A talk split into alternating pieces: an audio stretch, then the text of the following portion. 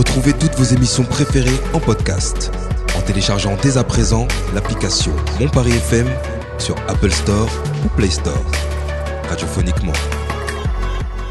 Mon Paris FM.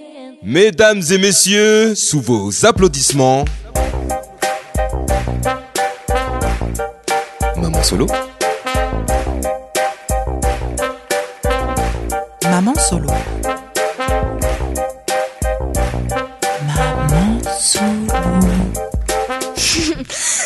Qu'est-ce que tu me fais rire? Bonjour à tous, je suis très contente de vous retrouver aujourd'hui dans cette nouvelle émission de Maman Solo. Alors c'est une émission qui va se dérouler de façon un petit peu particulière puisque je suis allée il y a quelques jours euh, au rassemblement de soutien à Jade. Si vous vous souvenez pour ceux qui avaient écouté l'émission il y a 15 jours, j'avais interviewé Sarah Le Bailly qui est la fondatrice et la présidente de l'association La Collective des Mères Isolées. Et à cette occasion, elle nous avait fait part euh, de la situation gravissime de Jade. Alors je vais pas le détailler ici parce que je vais immédiatement faire une grosse grosse euh, alerte alerte. Euh, si vous avez des difficultés à entendre les les questions de violence, notamment de violence faites aux femmes et aux enfants en l'occurrence, je vous invite à ne soit ne pas écouter cette émission. Il y a plein plein de podcasts super intéressants à écouter euh, euh, sur la radio.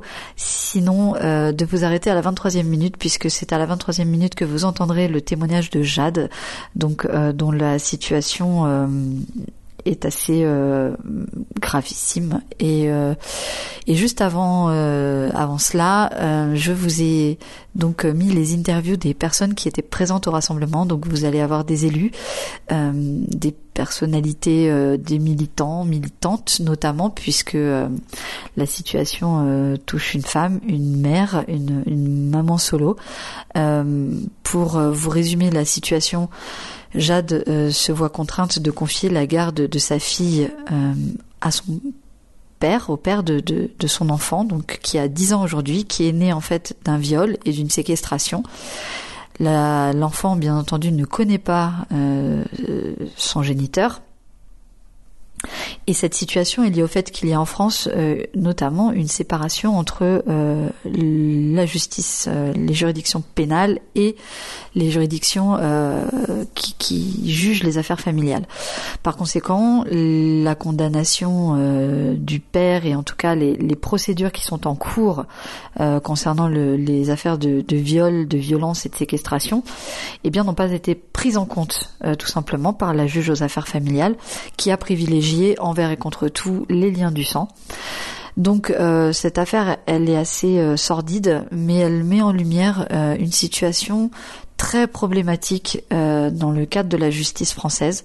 C'est pour ça que euh, ce rassemblement a regroupé un certain nombre euh, d'élus de, de tout, de, de plusieurs euh, partis, de plusieurs bords politiques, euh, ainsi que des militants et militantes du droit des femmes.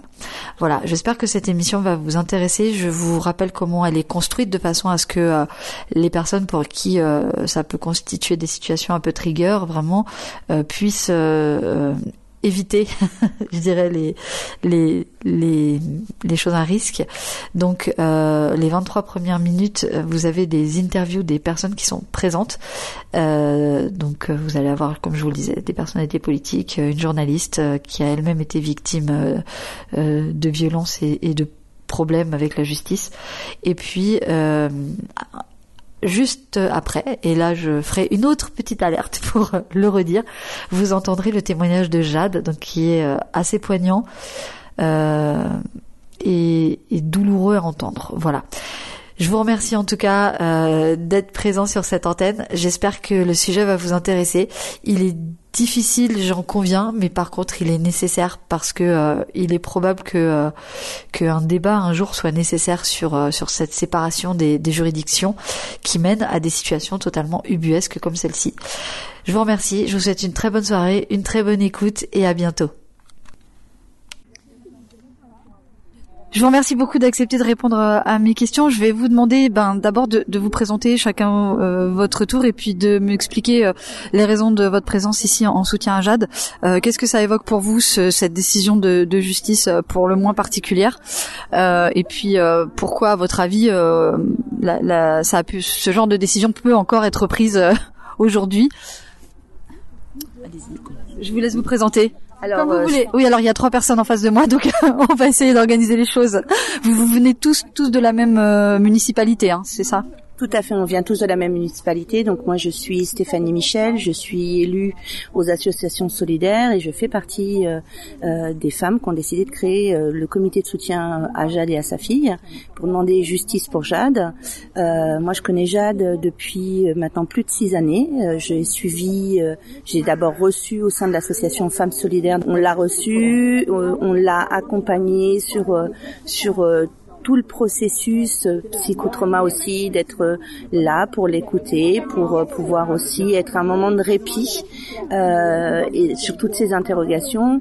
euh, nous avons euh, aujourd'hui on est scandalisé à la fois en tant qu'associative moi mais aussi en tant qu'élue sur ce dernier jugement sur au civil qui donc donne la garde de l'enfant à un géniteur violeur euh, puisque pour rappel, euh, Jade a été séquestrée et violée. Euh, un- une enfant est née de ce viol. Et aujourd'hui cette enfant elle a une vie épanouie auprès de sa mère. Elle a des, copains des copines une vie euh, scolaire euh, des activités. Et ce jugement vient euh, à l'encontre de, de la réalité de la vie de cet enfant qui ne connaît pas son géniteur qui ne connaît pas son histoire. Et on a besoin aujourd'hui de faire reconnaître le fait que cet enfant a des droits. Et aujourd'hui ce, cet énième rebondissement dans l'affaire de Jade, c'est un déni de justice de la place de cet enfant et de ce qu'a vécu Jade et euh, du classement de la, plainte au pénal jusqu'à cette décision civile systématiquement la justice qui devrait défendre les victimes euh, replace euh, Jade euh, à subir, à revivre systématiquement ce qu'elle a vécu. Et euh, en ça, la justice aujourd'hui, elle n'est pas protectrice, elle est euh, maltraitante. Euh, ce qui est, euh, est d'autant plus violent, c'est que le cas de Jade n'est pas un cas unique. Euh, on avait déjà quelques témoignages avant, mais aujourd'hui, depuis euh, la création du comité, il se passe pas une journée sans qu'on soit contacté par une femme pour apporter son témoignage. Tout à l'heure, on aura la lecture euh, de témoignages qui vivent les mêmes choses que Jade, c'est-à-dire ce même dysfonctionnement de la justice face aux femmes, face à la place des femmes qui décident un jour de briser le mur du silence et de dire j'ai subi ces violences de la part d'un homme et aujourd'hui on me le fait payer deux fois plus. Comment vous expliquez que euh, ce soit encore possible de nos jours, ce, ce genre de, de décision? J'ai du mal à me l'expliquer. Sincèrement, je, je ne comprends pas qu'aujourd'hui, en 2022, alors qu'on a l'impression d'avoir fait bouger certaines lignes, euh, d'avoir libéré, on a demandé aux femmes. On a- dans le cadre des Grenelles, on a demandé aux femmes de libérer leur parole. On a dit aux femmes, oui, il y a des dysfonctionnements, va mieux vous accueillir. Or, aujourd'hui, pour une femme victime de violence, franchir les portes d'un commissariat, C'est toujours c'est c'est très compliqué. C'est très compliqué et euh, euh, c'est rajouter de la violence sur la violence et, euh, et, et tant que ces femmes ne seront pas reconnues par la justice en tant que victimes, le travail de reconstruction et de réparation ne pourra pas avoir lieu. C'est une réalité. D'accord. Qu'est-ce que vous attendez du rassemblement d'aujourd'hui? Bah, de continuer la mobilisation autour de Jade, de continuer à faire connaître euh, la situation de Jade, mais aussi toutes les femmes autour. Ce qu'on demande, c'est que il y ait une vraie justice pour Jade, mais qu'il y ait une justice pour toutes.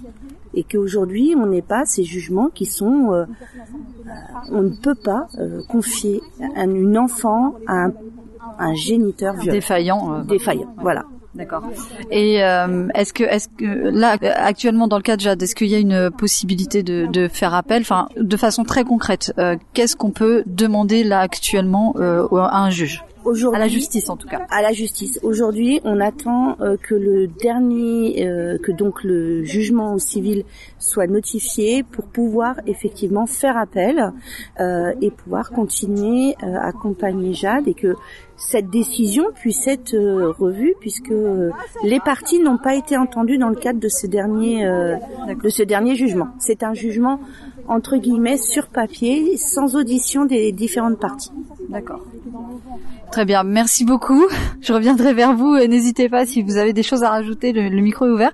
Je vais vous laisser la parole. Bah, à peu près la même chose. Hein. Je vous laisse vous présenter et puis euh, sur le même registre, savoir un petit peu les, raisons de votre présence et puis et puis votre analyse de, la situation. Oui, donc je suis Sylviane Gauthier, je suis conseillère municipale, euh, en gros à l'accompagnement des étrangers. Alors que nous sommes, euh, c'est une municipalité qui est toujours préoccupée par les droits des femmes, hein, qui a qui agit énormément dans ce sens-là, euh, donc dans, à différents niveaux. Euh, moi, c'est plus en- dans le domaine donc de l'aide euh, aux femmes étrangères, hein, pour ce qui concerne les papiers, etc. Et elles sont souvent aussi confrontées d'ailleurs à des situations de violence euh, où le fait de ne pas avoir de papiers est souvent utilisé par euh, le le mari ou le compagnon violent pour euh, faire pression faire sur pression elle, sur elle. euh.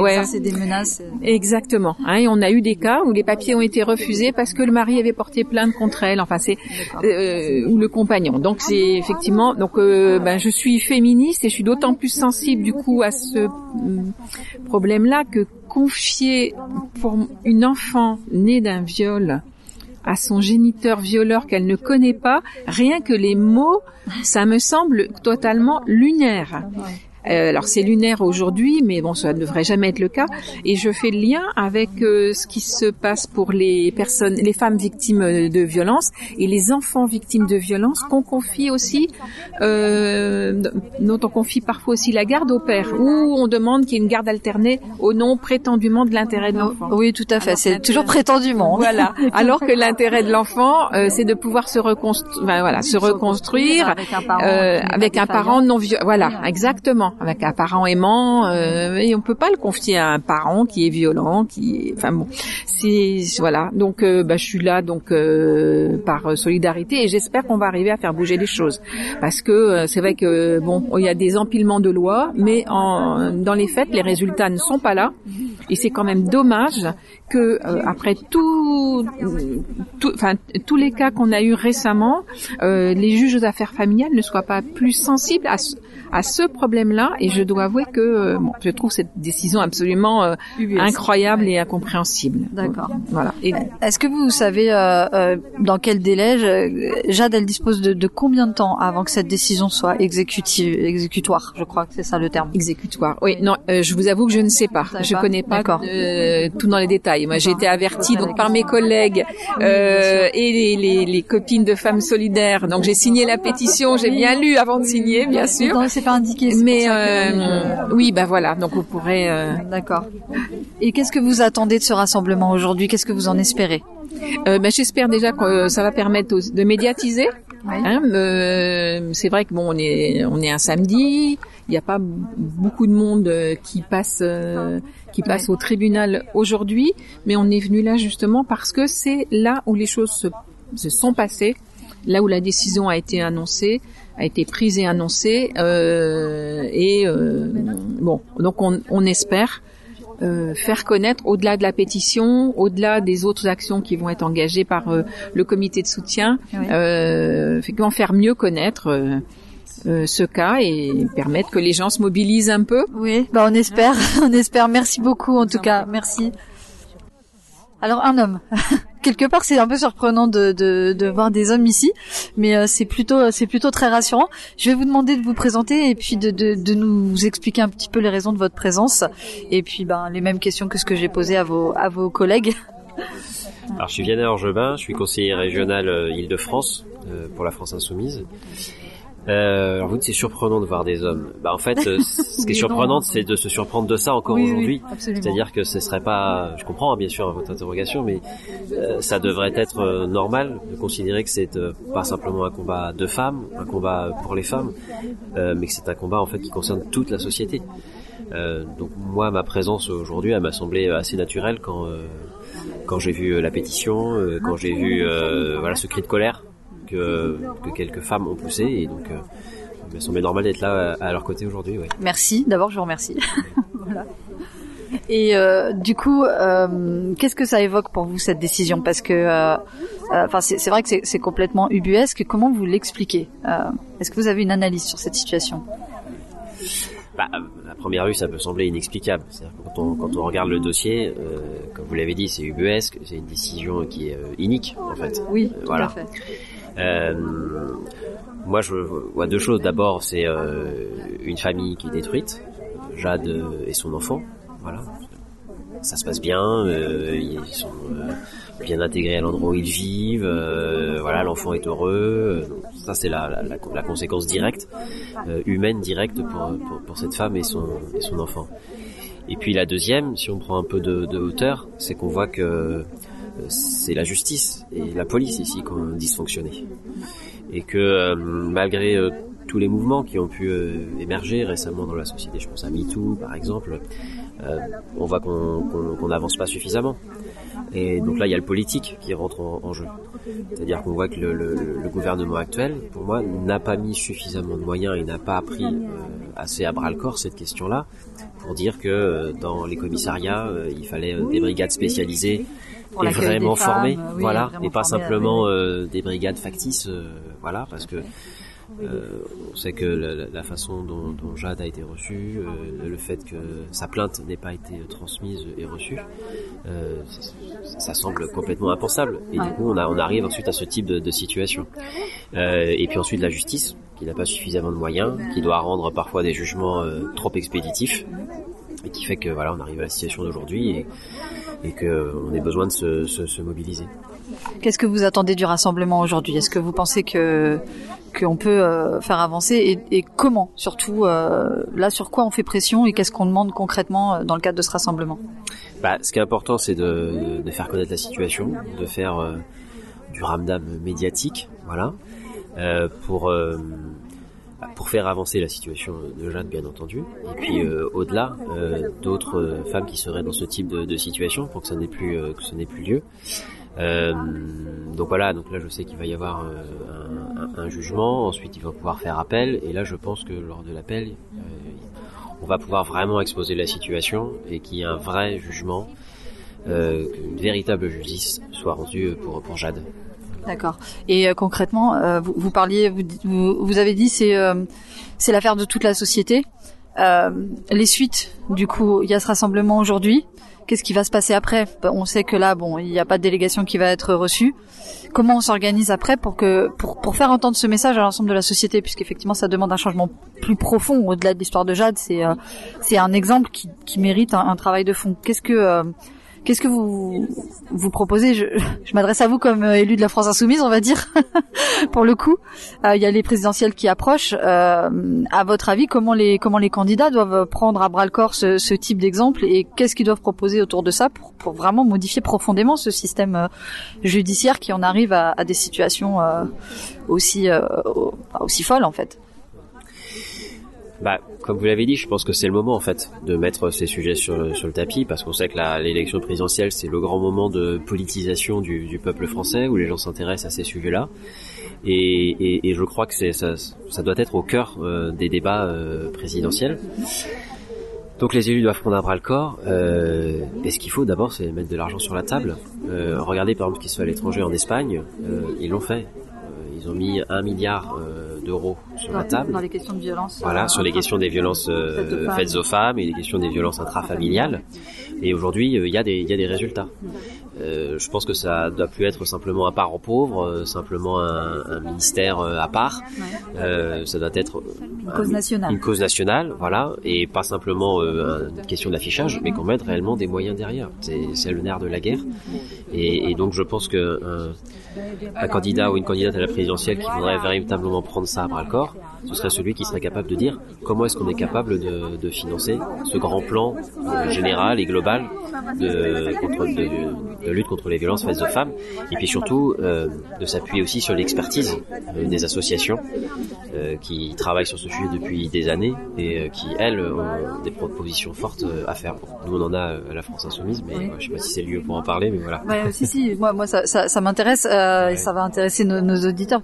Bah, je- Il y, a, il y a les deux actes que j'évoquais tout à l'heure. C'est un, euh, que dans les commissariats, il y a une véritable formation euh, de l'ensemble des policiers, mais aussi qu'il y ait un accueil euh, spécialisé pour, euh, pour ces, femmes.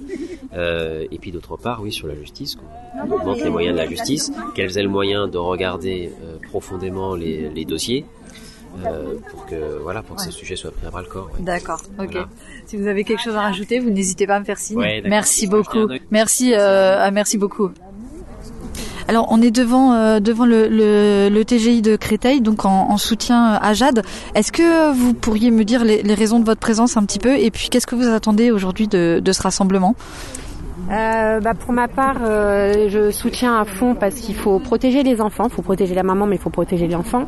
J'ai une situation pas du tout similaire, mais enfin similaire dans le sens où j'ai moi-même euh, des conflits très graves et enfin des violences avec le papa de mon fils et que bah, jusqu'ici je suis la, méchante, il est le gentil, il est protégé. Enfin voilà, c'est toujours le même fonctionnement. Euh, donc euh, il faut faire du bruit, il faut que ça bouge, il faut qu'on nous écoute, il faut qu'on nous protège, nous et nos enfants. Il faut que les lois changent, les mentalités changent. Pour ça, bah, faut qu'on se réunisse et, et qu'on fasse du bruit. D'accord. Vous faites partie du, du collectif de- du comité de soutien La collectif des mères isolées De la collectif des mères isolées Enfin, il y a le comité de soutien et la collectif des mères isolées très présente, mais du coup, euh, vous êtes membre des deux ou euh, Euh, bah, euh, Dans le sens où je soutiens, oui, euh, D'accord. je, je soutiens à 100%. D'accord. Merci. Est-ce que vous voulez rajouter quelque chose? Moi, je suis militante à, à Femmes Solidaires et donc euh, notre, euh, notre comité euh, milite euh, contre les violences faites aux femmes et œuvre beaucoup euh, à ce sujet et donc euh, je soutiens complètement euh, le combat de Jade. C'était quelque part naturel d'être présente. C'était naturel d'être là. Est-ce que vous pouvez nous en dire un peu plus sur les, les activités de, de femmes solidaires du coup Alors, on Sur a- le terrain Oui, et- sur le terrain, donc, on a des permanences pour recevoir euh, des femmes, les aider dans leur démarche, pour euh, justement euh, combattre, les aider à, à passer le cap, à, à- à partir, même en justice, avec des, les aider pour avoir une avocate. Et puis on travaille aussi beaucoup, moi j'y tiens, euh, à l'éducation, à l'éducation, euh, à une, éducation non sexiste et non violente, en essayant d'intervenir auprès des écoles avec des, des expositions, des, petits bouquins pour l'égalité filles-garçons. Parce que moi personnellement je pense qu'il faut euh, éduquer et que ça commence pratiquement à la crèche, tout ça. Voilà. Oui, je confirme que les passions pour les petites voitures, ça commence très tôt. Voilà. Et donc voilà, notre travail, c'est ça, accueillir les femmes, les aider, et puis aussi faire euh, tout un travail de fond euh, pour, euh, pour que ça se reproduise plus, tout, ça, tout ce genre de choses. D'accord. On a aussi travaillé, on essayait de, de- de travailler dans les commissariats, rencontrer la police pour, pour que les plaintes soient, soient prises en compte déjà et suivent, et pour que l'accueil des femmes victimes de violences se fasse dans, des- dans, de bonnes, con- dans des conditions normales, des bonnes conditions. D'accord. Merci beaucoup. Coro, bonjour, et ben, je suis ravie de, de pouvoir te rencontrer. Bah moi, Déjà, tu je te le dis. Je suis, hein, je, hein, mère solo. euh, Merci, bah également. Et j'apprends plein de choses. C'est Oh. important. Bah, je, je, suis- je suis contente, je suis contente, ça fait toujours plaisir et je te dis, le, le, le- vraiment c'est un plaisir partagé. Euh, on est ici au rassemblement de soutien à Jade, donc euh, pour euh, protester, on est ensemble, soudés, je tiens à le dire. euh, Déjà entre collègues et soudés. Exactement, euh, en, en soutien à Jade contre ce, ce jugement inique euh, dont de toute façon tout le monde a plus ou moins entendu parler. Euh, tu viens ici toi aussi pour témoigner. Euh, à- également à titre personnel. Je te, je te laisse la parole, je te laisse te présenter et puis nous expliquer euh, pourquoi tu es là et, et, et qu'est-ce que tu attends aussi de ce rassemblement. Oui, ben je suis Coro, hein, j'anime l'émission Crash ton venant. Là, viens en tant que, que maman qui a un jugement dernièrement. Euh, c'est pareil, au même tribunal que, que Jade. hein. Euh, le, le JAF m'a demandé euh, finalement d'affilier euh, mes enfants euh, les week-ends, en fait trois jours, alors que j'ai échappé à un féminicide et que depuis quelques années, c'est moi qui ai l'autorité exclusive. Euh, ce qui a conduit la juge à prendre cette décision, c'est qu'il y a eu un dysfonctionnement au niveau euh, de, quelqu'un assermenté qui a confié euh, mes auditions en fait, les auditions que j'avais en aparté avec lui, et ben il les a confiées à l'avocat de mon ex-conjoint. Donc en fait, ce qui devait rester entre nous a été diffusé comme information. Il a émis un avis et du coup ça a perturbé la juge qui a dit ben pourquoi pas. finalement il a 20 attestations, mais c'est facile quand on est un sportif professionnel, quand on a sa sœur qui est dans la politique. C'est facile d'avoir 20, 20 attestations de complaisance. Donc euh, la juge a en- entre une journaliste, mère de famille qui s'en sort bien avec ses enfants et tout ça, et, la parole de quelqu'un d'insermenté qui dit euh, oui, mais bon, euh, elle, pousse la, po- la porte du commissariat pour un oui ou pour un non, alors que non, étant sous ordonnance de protection, quand il enfreignait ben, le, jugement, bien sûr que je me rendais au commissariat, bien sûr que je suivais la communication, parce que moi je suis la loi, parce que moi je suis la com. On me dit qu'il faut y aller, il faut oser, donc j'ose, et du coup j'ai été pénalisée. Donc euh, je me suis retrouvée à devoir remettre mes enfants. Alors j'ai remis euh, mes enfants parce T'as que fait, t'as fait confiance à la justice j'ai fait quelque part. confiance à la justice. J'ai été déçue. Je me suis dit bon, ben peut-être qu'ils savent ce qu'ils font. C'est la justice. Je me plie à la justice. C'est voilà, on donne l'exemple. Hein. Oui. Donc euh, mes enfants ont été euh, le week-end. Je récupère mon fils le dimanche devant le commissariat parce que passation par un tiers puisqu'il a pas le droit de m'approcher. Euh, mon fils roué de coups, euh, 10 coups de poing dans le dos. Alors quand on sait que durant mon féminicide, enfin en, euh, la tentative de féminicide en 2014, j'ai été défigurée. Hein. Il y a un bruit qui est sorti il y a pas longtemps, donc euh, où je raconte pour d'autres femmes qu'il faut s'accrocher. Euh, je, je disais bien, je mentionnais bien que j'avais pris des coups de poing à la tête. Eh ben, c'est ce qu'il a fait à mon fils qui vient d'avoir 6 ans. Donc euh, mon fils qui est équilibré, qui a la joie de vivre, c'est un bon nounours, euh, que tout le monde dit qu'il est génial, qu'il est formidable, est un amour, est en colère en ce moment. Il est en colère contre son frère, il est en colère contre sa sœur parce qu'il dit qu'ils ne l'ont pas défendu. C'est arrivé il y a combien de temps? Euh, J'ai déposé plainte le, le, le 20 et donc euh, c'était le 19 que, euh, que moi j'ai repris mes enfants. Euh, le dimanche 19, je les ai récupérés à, ben, à 18h devant le commissariat. hein. et euh, du coup, On est, au- on est là, on est en, en février. Euh, en janvier, par- euh, pardon, oh là là, Euh, j'en perds mon latin, mais on vient d'entendre des témoignages tellement durs que c'est un peu éprouvant. Donc euh, on est en, en janvier 2022 là, hein, au moment où on parle. Voilà. Donc, donc du coup, ben, j'ai porté plainte. Hein, depuis. Donc j'ai eu. par contre, ça a été très rapide. J'ai harcelé les commissariats parce que moi j'ai porté plainte. Mes enfants ont été, les trois ont été auditionnés. Madi a été entendu. Il a, il a carrément dit au brigadier qu'il avait été secoué comme un, sac de pommes de terre. Donc les enfants sont des éponges et ils disent les choses comme comme ils le ressentent. Euh, lui, il a dit avec ses mots d'enfant que que voilà, il a été secoué comme un, sac de pommes de terre, euh, qu'il a pris euh, 10 coups de poing. Il s'est compté euh, jusqu'à 20.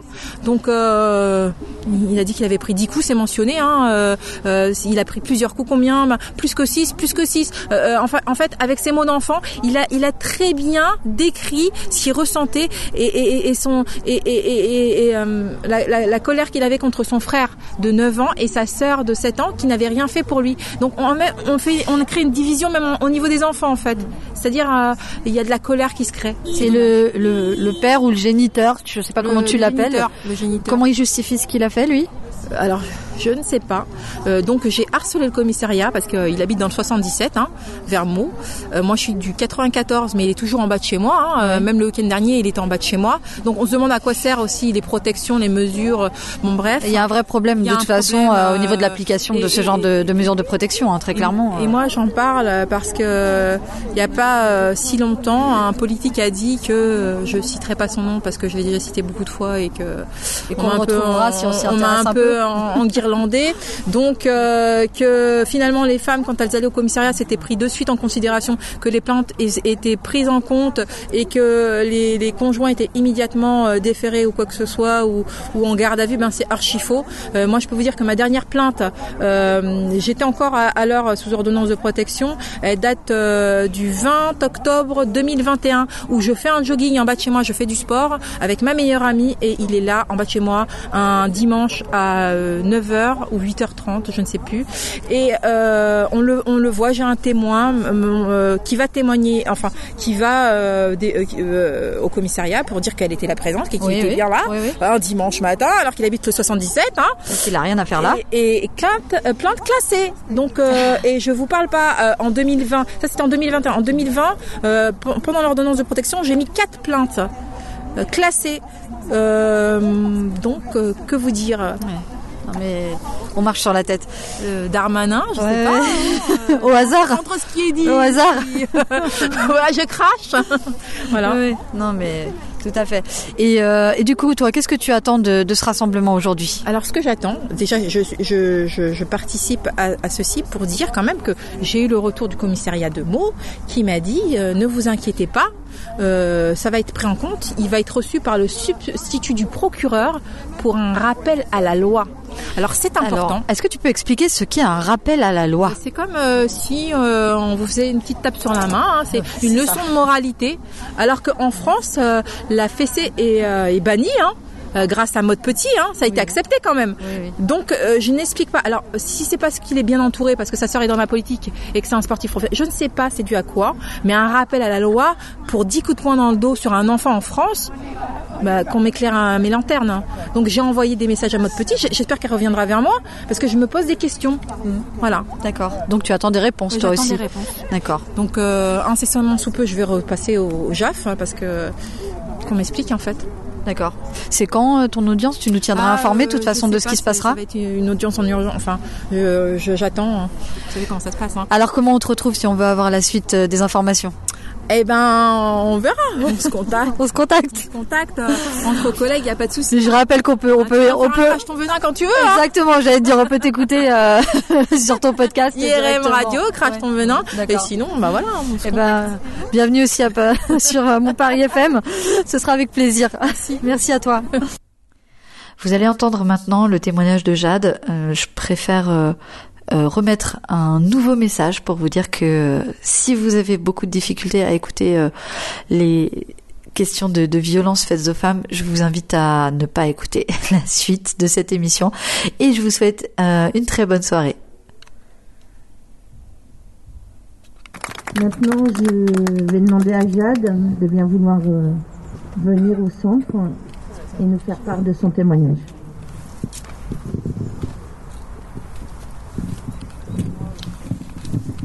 Euh, bonjour.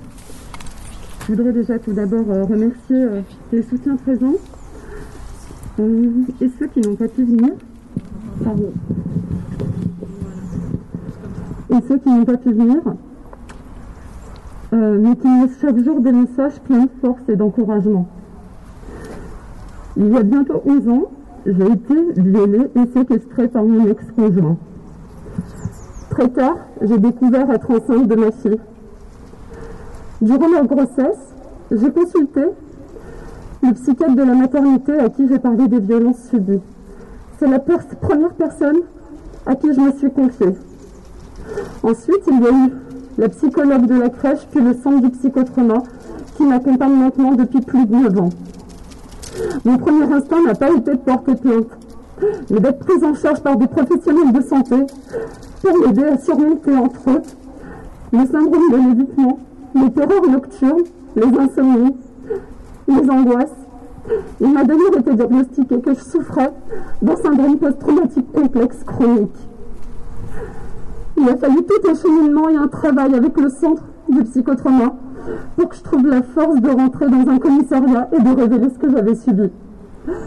Pour ce faire, j'ai pris le soin de me diriger vers une brigade de protection des familles formée aux violences faites aux femmes. Et pourtant, malgré ça, ma plainte n'a pas reçu le traitement qu'elle aurait dû avoir. J'ai déposé plainte en 2016. Mais l'audition a été vraiment éprouvante. Elle a duré plus de trois heures. J'ai eu des questions aussi humiliantes, culpabilisantes que traumatisantes. Telles que pourquoi ne vouliez-vous pas lui donner de l'affection? Étiez-vous vêtu? Étiez-vous sèche? Aviez-vous mal? Lui disiez-vous que vous aviez mal?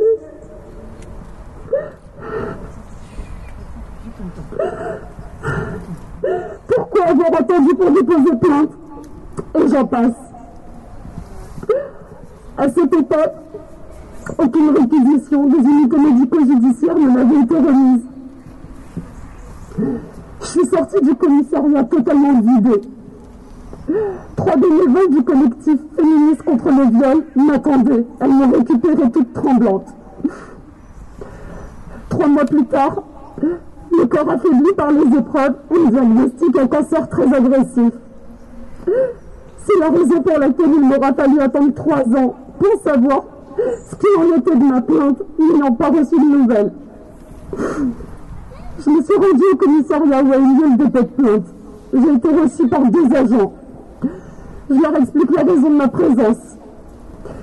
Ils me demandent mon identité et celle du mise en cause afin d'effectuer des recherches de la plainte. Ils me disent qu'ils ne la trouvent pas.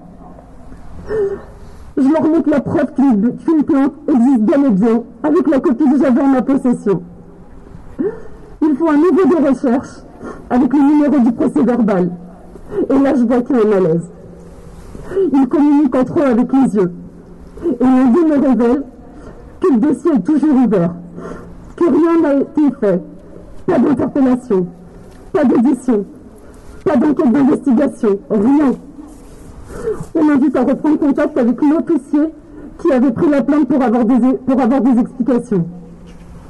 Tout a été fait pour me dissuader. Après plusieurs tentatives, j'arrive enfin à rencontrer cet officier qui m'apporte comme explication que la plante a dû se perdre lors du déménagement du parquet dans le nouveau tribunal de Paris. Il me renvoie vers son collègue pour prendre un rendez-vous et revenir à nouveau déposer cette fois-ci un complément de plainte afin de relancer la procédure. Après m'être déplacé à plusieurs reprises pour rien, le complément de plainte a eu lieu au mois de janvier 2020. C'est à cette occasion que j'ai réclamé la, réquisition UMJ, qui ne m'avait pas été remise la première fois. L'unité médico-judiciaire m'a fixé plus de 45 jours d'ITT, ce qui était pour moi une première reconnaissance des violences que j'avais subies. Neuf mois après le dépôt de plainte, le, dépôt du complément, pardon, l'officier chargé de la plainte se décide enfin de traiter, soit plus de quatre ans après le dépôt initial. Il va auditionner celui que je nommerai X et clôturer le dossier le lendemain. Il n'y aura pas eu d'investigation. Environ deux mois plus tard, j'apprends par le bureau d'aide victime du tribunal de Créteil que j'avais sollicité que la plainte est classée sans suite. Après avoir entrepris les démarches pour récupérer mon avis de classement et le dossier pénal, je, découvre qu'il est vide. Aucun des éléments que j'ai communiqués n'a été transmis au parquet, tels que les fiches du bureau, pénal relatives aux plaintes antérieures, dans lesquelles figurent les rappels à la loi et l'avertissement pour harcèlement, l'attestation de la psychologue de la crèche à qui j'avais parlé des viols, l'attestation du centre du psychotrauma qui m'accompagne une fois par semaine depuis plus de 9 ans, les notes de la psychiatre de la maternité qui m'a suivi durant ma grossesse et où on me découvre le mot viol mentionné. Pire, la plainte a été classée sans suite, sans la plainte. Le parquet a classé en s'appuyant seulement sur le complément, qui était vu de sens puisqu'il était là pour redémarrer une procédure. Et pourtant, dans le rapport d'enquête, il est précisé que j'ai déposé une plainte en 2016. C'est d'ailleurs la date d'ouverture du dossier qui figure. Le fait qu'il y ait plus de 45 jours d'ITT, qui figure que le complément de plainte, alors que la plainte initiale est mentionnée dans le rapport, que la date d'ouverture du dossier correspond à la plainte d'origine. Autant d'erreurs auraient dû alerter le parquet. Le mépris, l'inconsidération ne sont pas des mots suffisamment forts pour exprimer ce que j'ai ressenti et ce que je ressens encore, face au traitement qu'a reçu ma plainte. Là où j'ai libéré ma parole, le système est resté sourd. Il m'a invisibilisé, banalisé les violences subies, m'a fait passer pour une menteuse, une coupable, a hystérisé ma voix. Après plus de quatre ans de procédure, partie infinie, je me prépare à déposer une plainte avec constitution de partie civile. Pendant ce temps, le juge aux affaires familiales n'a eu cesse de m'imposer une coparentalité avec l'homme qui m'a violée et ont toujours ignoré ce que j'ai dénoncé et les éléments que je leur apportais qui corroboraient mes dires. Seul le lien génétique comptait. Les juges sacralisent le lien génétique au détriment de l'intérêt supérieur de l'enfant qui doit être primé. Tout comme la procédure de plainte, chaque décision rendue a été aussi traumatisante, humiliante que culpabilisante. Ils écrivent que les griefs que je porte à X ne peuvent influer sur ses droits de père. Ils m'obligent à créer une relation entre X et ma fille et qu'il est indispensable que je reste en communication avec celui qui m'a violée. Une menace de perdre la garde si je persiste à ignorer l'existence de père à ma fille. Ils écrivent également que quelle que soit mon histoire, elle ne peut retentir sur la vie de ma fille, qui aurait une histoire et des besoins propres. Je suis donc coupable de refuser de me soumettre à une coparentalité avec l'homme qui m'a violée et qui est à l'origine de l'histoire et de la naissance de ma fille. Résultat, dans la dernière décision, je suis condamnée à verser une amende civile de 10 000 euros au violeur. Et à ce que la garde exclusive de ma fille âgée de 10 ans qui ne connaît pas cet homme lui soit remise? Ce jugement est violent, punitif et déshumanisé. Il ne se situe pas du tout dans l'intérêt de l'enfant, lequel doit être priorisé. C'est une véritable torture. Tous ces dysfonctionnements que j'ai vus depuis dix ans.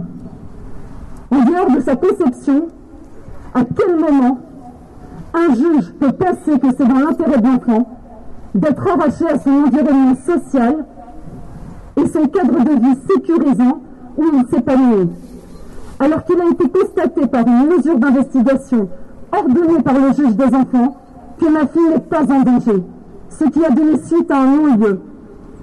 Les différentes instances produisent le même schéma de violence que cet homme, en me soumettant à des maltraitances répétées, qui m'enferment dans le cycle de violence depuis dix années, sans m'offrir une issue possible. Pour exemple, un JAF ira même jusqu'à rendre une interdiction de sortie de territoire jusqu'à la majorité de ma fille, ce qui aura des répercussions traumatiques sur ma personne. Cette mesure n'est pas sans rappeler la séquestration que j'ai subie. Cette interdiction donne encore davantage de pouvoir à cet homme et a pour but de maintenir le lien avec lui, ce qui est impossible. Par ailleurs, une évaluation personnalisée des victimes réalisée en décembre 2020 a été transmise au parquet. Dans la vie, il en ressort que les risques sont très élevés et qu'il est à éviter que je sois en présence d'une mise en cause. Il est indiqué, du fait de l'obligation de coparentalité et des demandes d'accord, des messieurs pour une sortie de territoire, me contraignant à rester en contact avec lui, avec celui qui m'a violé et polytraumatisé, que le chef ait connaissance de l'évaluation avec préconisation d'un bracelet anti-rapprochement. À ce jour, à part avoir appris au mois de janvier 2021 le signalement avait attiré l'attention de Madame la procureure, aucune décision n'a été prise. Aucune mesure n'a été prise. En lutte depuis dix ans, j'attends que justice soit rendue, qu'il soit condamné. Merci.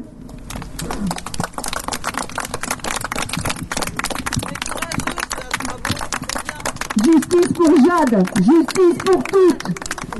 Justice pour Jade, justice pour Jade, justice pour Jade, justice pour toutes, justice pour Jade, justice pour toutes, justice pour Jade, justice pour toutes, justice pour Jade, justice pour Jade, justice pour Jade.